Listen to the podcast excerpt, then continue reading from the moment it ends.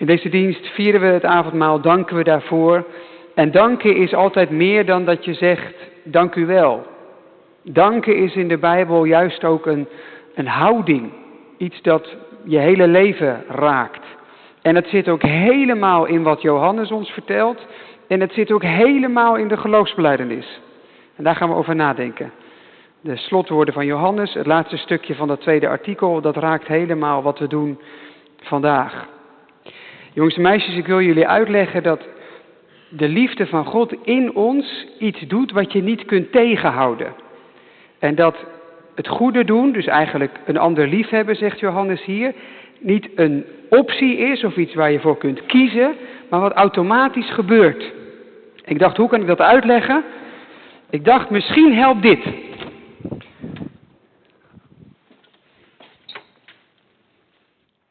Let op. Kijk. Een fiets, dat zie je wel hè? Misschien heb je er zelf ook zo een, ietsje groter, ietsje kleiner. Maar ik denk dat deze fiets, of welke andere dan ook, je kan laten zien wat ik hoop dat je vanavond onthoudt. Ik zei net, ik wil jullie uitleggen dat, dat het doen van wat God van je vraagt, dat dat niet maar een optie is of een keuze, maar dat dat eigenlijk automatisch gaat. Dat, dat moet wel, dat kan niet anders. Dat is wat Johannes zei. Die zei, God is liefde, dus het kan eigenlijk niet anders dan dat je dan zelf ook lief hebt. Dat zit aan elkaar vast. Kijk, wat gebeurt er als je aan die trappers draait? Just, just, kom eens. Kom maar. Top dat je er bent, jongen. Volgens mij ben je de jongste. Heel goed, kom eens hier. Draai jij eens aan die trappers. Wat gaat er gebeuren als we aan de trappers draaien, denk jij? Kom maar. Draai maar aan de trapper. Ja? Kijk, deze, let op, die. Ja, je hoeft hem niet op te tillen, man. Dat is veel te zwaar. Kijk, hier. Doe, doe maar zo. Wat gebeurt er dan? Kijk eens naar het wiel. Wat gebeurt er dan? Heel goed, die gaat draaien, zie je het? Dus jij draait aan die trapper. En dat wiel gaat gewoon, dat wiel kan helemaal niet kiezen, die gaat gewoon draaien, zie je dat? Jij draait aan die trapper en dat wiel gaat ook draaien. Ja, dankjewel. Ga maar zitten, goed gedaan. Ja, dit kan je nog wel even volhouden, dat snap ik. Ja, ga maar zitten, goed gedaan. Kijk, je mag ook gerust blijven staan, dat vind ik helemaal niet erg. Kijk. Omdat je dus, ja, mama vindt er ook wat van. Ja, dat is altijd zo, hè. Mama's vinden er ook altijd iets van. Kijk, Just rijdt aan de trapper en het wiel gaat bewegen. Dat wiel heeft helemaal geen keus. Dus iemand gaat erop zitten, brengt zijn kracht op de trappers over en er gaat iets bewegen. Dat komt niet omdat het wiel denkt, nou weet je wat, het wordt nu eens tijd. Of ja, maar als hij er zoveel moeite voor doet, laat ik dan maar wat doen. Nee, die trapper beweegt en dus draait het wiel. Dat komt door die ketting. Zit aan elkaar vast. Dat wiel heeft geen andere keus. Die draait omdat God of omdat degene die trapt beweegt. Johannes zegt eigenlijk, God komt naar ons toe met zijn kracht. Die zet in het beeld van de fiets zijn voet op de trappers en die brengt ons in beweging. En dan heb je helemaal niet meer de keuze om iets te doen. Dan, dan gaat, dat, gaat dat automatisch. Dat moet, dat kan niet anders. Als dat wiel nou niet zou draaien, dan hebben we een probleem. Dan is de ketting eraf. Of er zit een breuk ergens. Als het gaat zoals het moet gaan, dan komt er beweging in dat wiel. Dat komt omdat die trapper vastzit. Johannes schrijft, God houdt van ons, hij trapt, en wij houden van een ander. Dat is niet maar een keuze, dat is niet een optie, dat zit aan elkaar vast. En daar gaan we over nadenken in de preek. Maar dit kun je vast onthouden. Als je gelooft dat God van je houdt, en dat vieren we vandaag, dan kan het niet anders of dat beweegt. Dat zet iets in beweging, ook bij jou en mij. En als het niet iets in beweging zet, dan houden we ook niet van God. Dat schrijft Johannes. En daar gaan we van nadenken in de preek. Gemeente van de Jezus Christus, het had de plek van perspectief moeten worden de tafel van Adema. Minister Piet Adema moest voor een landbouwakkoord gaan zorgen. En dat was een enorme klus, dat wist iedereen. Zoveel verschillende partijen op een brandend dossier. Hoe krijg je die door één deur? Hij bracht partijen om tafel, hij legde miljarden op tafel. Maandenlang werd er onderhandeld, constructief. De partijen wilden echt wel. En tegelijk zat ieder ook met zijn eigen agenda, zijn eigen belangen, wensenlijstjes. Bereid tot verbondenheid zolang er genoeg voor terugkomt. Overleg klapte, de tafel werd opgeheven en de problemen bleven onopgelost. Verbondenheid omdat je het eens wordt en er genoeg weet uit te slepen. De tafel van Adema. De tafel van het avondmaal. Ja, die werkt dus echt compleet anders. Ook hier komen allerlei verschillen samen. Maar de grond onder onze verbondenheid is een totaal andere. Hier ben je verbonden niet omdat je het eens wist te worden, niet omdat je jouw belangen weet te verdedigen, maar om één eenvoudige reden. Dat God liefde is. Twee totaal verschillende tafels. En begrijp me goed, ik verwijt de minister niks. Hij is minister, geen dominee. Het is politiek, dat is geen kerk. Dat het daar niet kon, snap ik eigenlijk best goed. Maar hier? Wij kunnen anders. Sterker nog, wij moeten anders. Want hier heb je gekregen om te geven. Zoals Johannes zou zeggen, hier ben je geliefd om lief te hebben. Samenvatting van vanavond. Samenvatting van het avondmaal. Geliefd om lief te hebben. Vanmorgen vierden we dat we geliefd zijn. God houdt van ons, want we kunnen rondom die tafel niet meer omheen. De Vader zond de Zoon, opdat wij zouden leven door Hem. En vanavond zeggen we erbij, opdat wij ook zouden leven voor Hem. Want het avondmaal heeft ook iets dwingends. Het is heel ruim, het is heel uitnodigend en ik hoop dat je dat vandaag hebt geproefd. En tegelijk laat het je niet los. Kruipt Jezus bloed waar het eigenlijk niet gaan kan, door jou en mijn leven heen. Avondmaal vieren is zo vrij en niet vrijblijvend. En ik vind die volgorde zo mooi.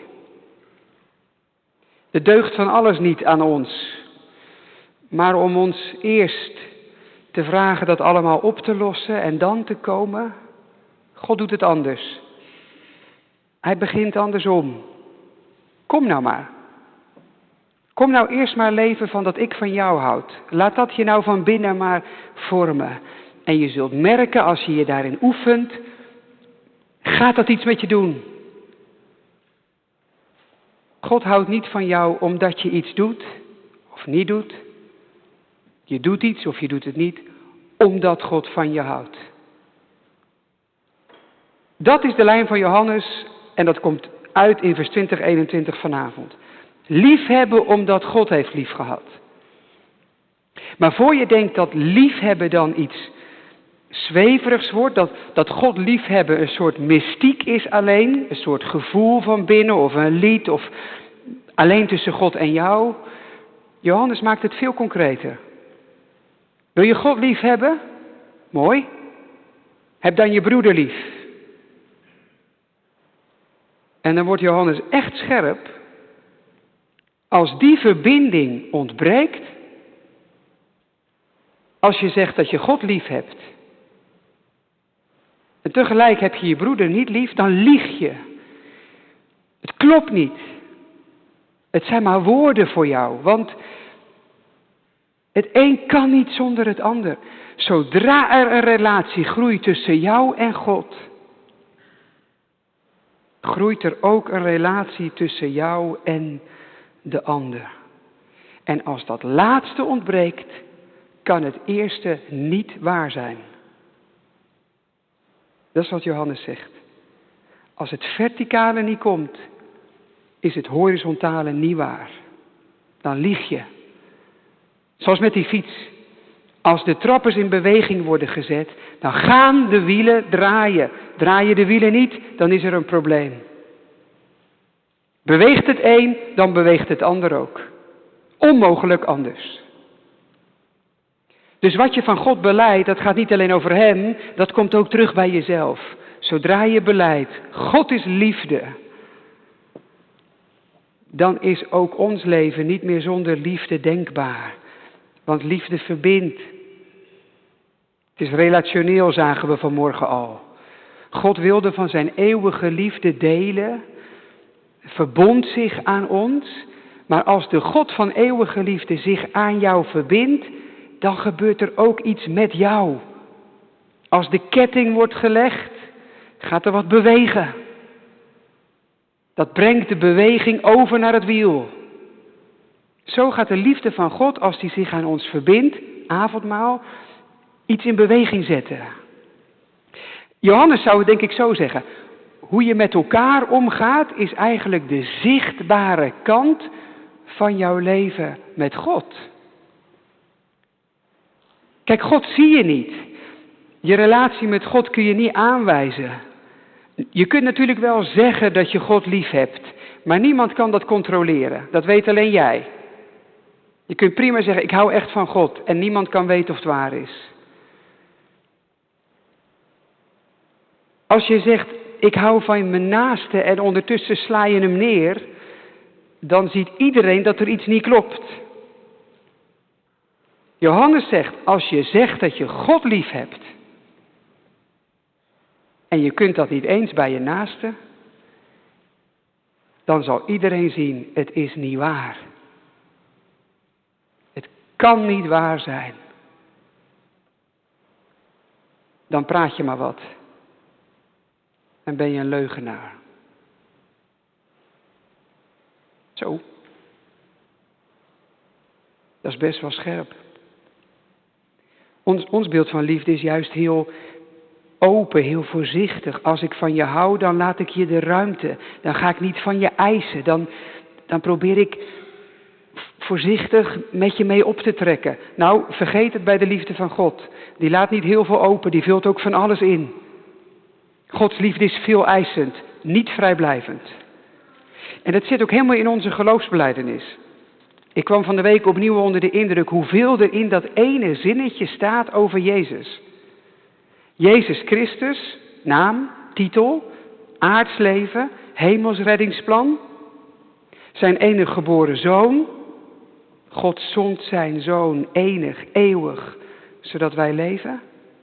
En dan erachteraan onze Here. Kijk, en van dat woordje kijken jij en ik niet meer op. We noemen de Heere God heel vaak Here of Heer. Het zijn maar drie letters of twee, dat maakt eigenlijk niet zoveel uit, hè? Maar dat was wel de beleidenis na Pasen. Jezus Curios, dat is het Griekse woordje voor Heer. En dat woordje werd gebruikt voor de keizer. Weet je waarom christenen werden vervolgd? Niet omdat ze zeiden dat Jezus was opgestaan. Ja, dat moet je zelf weten. Rare dingen zeggen, niemand heeft er last van. Ze noemden Jezus Heer. Dus ze zeiden, niet de keizer regeert ons, maar Jezus. Dat Heer was niet een beleefdheidsvorm, mijn Heer. Het was absolute aanbidding. Hij is koning. Heer is ook heerser, kun je makkelijk onthouden. Heer is heerser. Degene aan wie je je onderwerpt. Als wij zeggen, wij geloven in Jezus Christus, de enige geboren Zoon van God, onze Heer, dan zeggen we, Hij is de absolute koning. Iemand schreef, dat enige geboren Zoon gaat over wie de Zoon is naar de Vader. Onze Heer gaat over wie de Zoon is tot ons, mensen. En iemand anders zei, dat vond ik ook prachtig. Soms hebben mensen moeite met dat wij beleiden dat Jezus geboren is uit de maagd. Nou, dat kan toch niet en uh, hoe zou dat dan werken? Weet je wat pas ingewikkeld is? Jezus als je Heer beleiden. Want dan ben jij dat dus niet langer. Dan is jouw leven niet meer van jou, dan is het van Hem. Dan ga je niet meer bepalen, dan ga je je onderwerpen. Dan ben je niet langer zelf aan zet. Elke week opnieuw, zondagavond, zeggen wij tegen elkaar: ons leven is helemaal niet van ons. Want Jezus is onze Heer. Zo zegt Johannes vanavond, God vraagt niet of je je broeder wil liefhebben. Hij draagt het je op. Het is geen verzoek als je nou tijd hebt en kom op op een goede dag. Het is een eis. En als je weigert, laat je daarmee zien dat je Gods stem nooit hebt verstaan.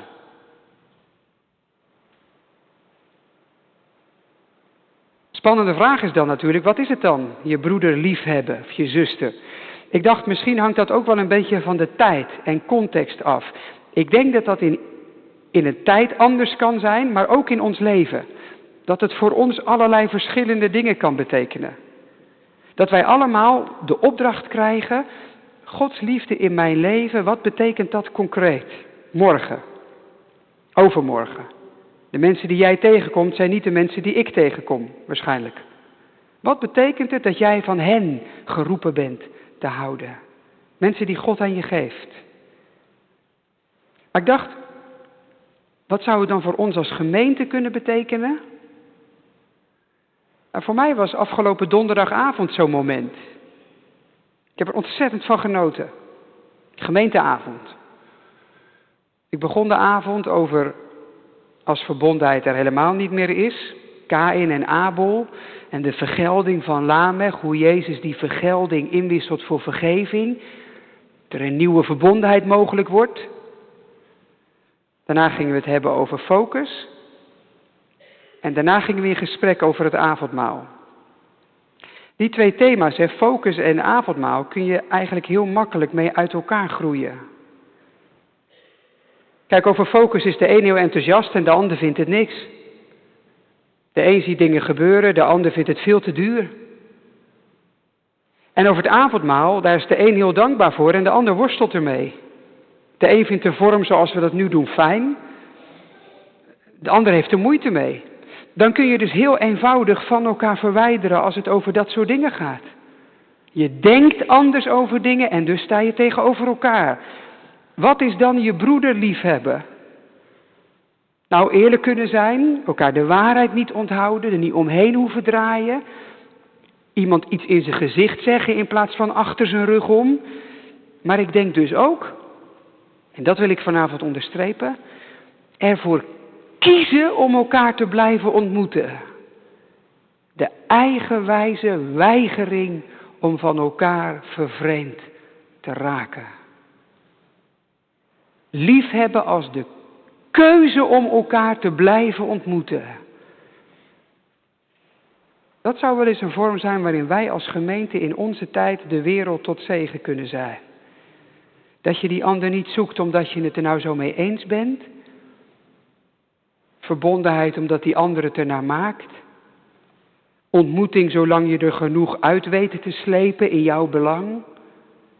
Maar de keuze om aan elkaar verbonden te zijn en te blijven. En juist het avondmaal zet ons op die weg. Het is namelijk de weg waarlangs God ons ook lief heeft. Stel dat God alleen van mensen kan houden met wie hij het helemaal eens is. Niet te hopen voor ons.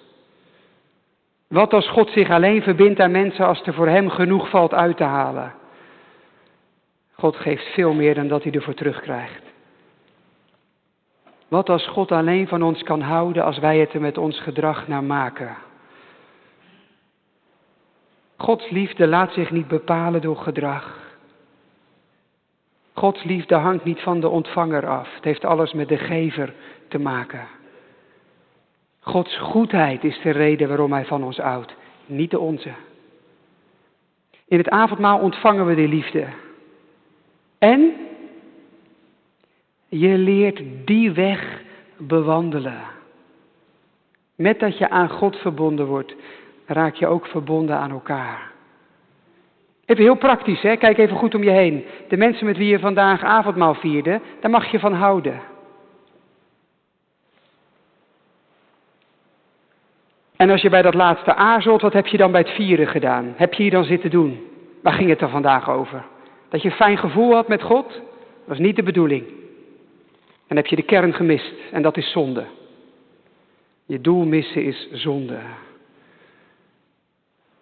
Als je oh zo fijn avondmaal viert en je hebt met die ander niks, ben je hier dan komen doen? Dan is het een soort snackbar. Je komt je friet halen en je gaat weer weg. Als je niet van die ander kan houden omdat hij raar doet of iets verkeerds vindt. Wat moet God dan met jou? Waarom zou God dan van jou houden? De mensen met wie je hebt gevierd vandaag, leer maar van ze te houden. Dat is wat Johannes je meegeeft. Je kiest ervoor om hen te blijven ontmoeten en je weigert los te laten. Je zoekt elkaar op. Je, je probeert iets te geven van wat van jou is. Voor het goede van die ander. Je tijd, je energie, je aandacht, je standpunt soms. Je offert iets op omdat je verbonden wil blijven. Dat is de liefde van God vandaag. En het avondmaal is je oefenen in die liefde. Sterker nog, het is niet alleen een oefening, het is ook het middel. Met het avondmaal kan het. Want je krijgt hier wat je zelf mag doorgeven. Gekregen om te geven. Geliefd om lief te hebben. We hebben het samen niet verdiend. We hebben het samen gekregen. En daarom gaan we samen verder. Ik zat erover na te denken en ik dacht. Waar vind je nou buiten de kerk om zoiets? Noem ze maar. Wat zijn nou plekken waar dit soort dingen gebeuren? Waar je het in al je meningsverschil ineens helemaal één bent. Want je bent allebei zondig voor God. Er is helemaal geen aanleiding om jezelf boven een ander te zetten of onder een ander. Ook al vind je dat die ander verkeerd zit of verkeerd leeft, jij bent ook niet zondervrij. Je staat allebei voor God. Je hebt allebei vergeving nodig. En allebei mocht je vandaag horen, mijn lichaam, mijn bloed, voor jou gebroken, voor jou vergoten, tot een volkomen verzoening van al je zonden. En ineens sta je niet meer boven die ander of eronder, ineens zet God liefde je naast elkaar. Dan is het toch niet zo moeilijk om verbonden te blijven. Kijk, als je zo staat, ja, dan is het heel ingewikkeld. Als je zo staat, geef elkaar daar maar eens een hand. Maar als je naast elkaar staat, dan is toch niet zo moeilijk? Iemand zei na donderdag, we moeten dat vaker doen, zo'n gemeenteavond. Iemand anders zei, ik wou dat het elke week avondmaal was en ik begrijp ze allebei. Wat een zegen. Als je samen de liefde van God mag ontvangen. Met als doel het door te geven. Wij worden elke keer weer aan elkaar gegeven. Niet in de eerste plek met onze standpunten met argumenten. In de eerste plek met liefde. Met een verbondenheid die onze meningen overstijgt. Gemeente, dit is het hart van wie wij samen zijn. Dat is niet een beleidsplan. Dat zijn niet ethische keuzes. Dat zijn niet hokjes of etiketjes. Dat is niet welk, welk lied je graag zingt of niet. Of dat je gaat staan terwijl je zingt of niet. Mag je allemaal over praten. Mag je allemaal wat van vinden. Maar ze vormen niet het hart. Dit is het hart. De liefde van God. Voor ons en door ons heen. De Vader die de Zoon zond, opdat wij zouden leven. Door hen, voor hen en met elkaar. Want Jezus Christus, de enige geboren Zoon van God, Hij is onze Heer. Dus wil ik jou van harte dienen en als Christus voor je zijn. Bid dat ik genade vind, dat jij het ook voor mij kunt zijn. Halleluja. Amen.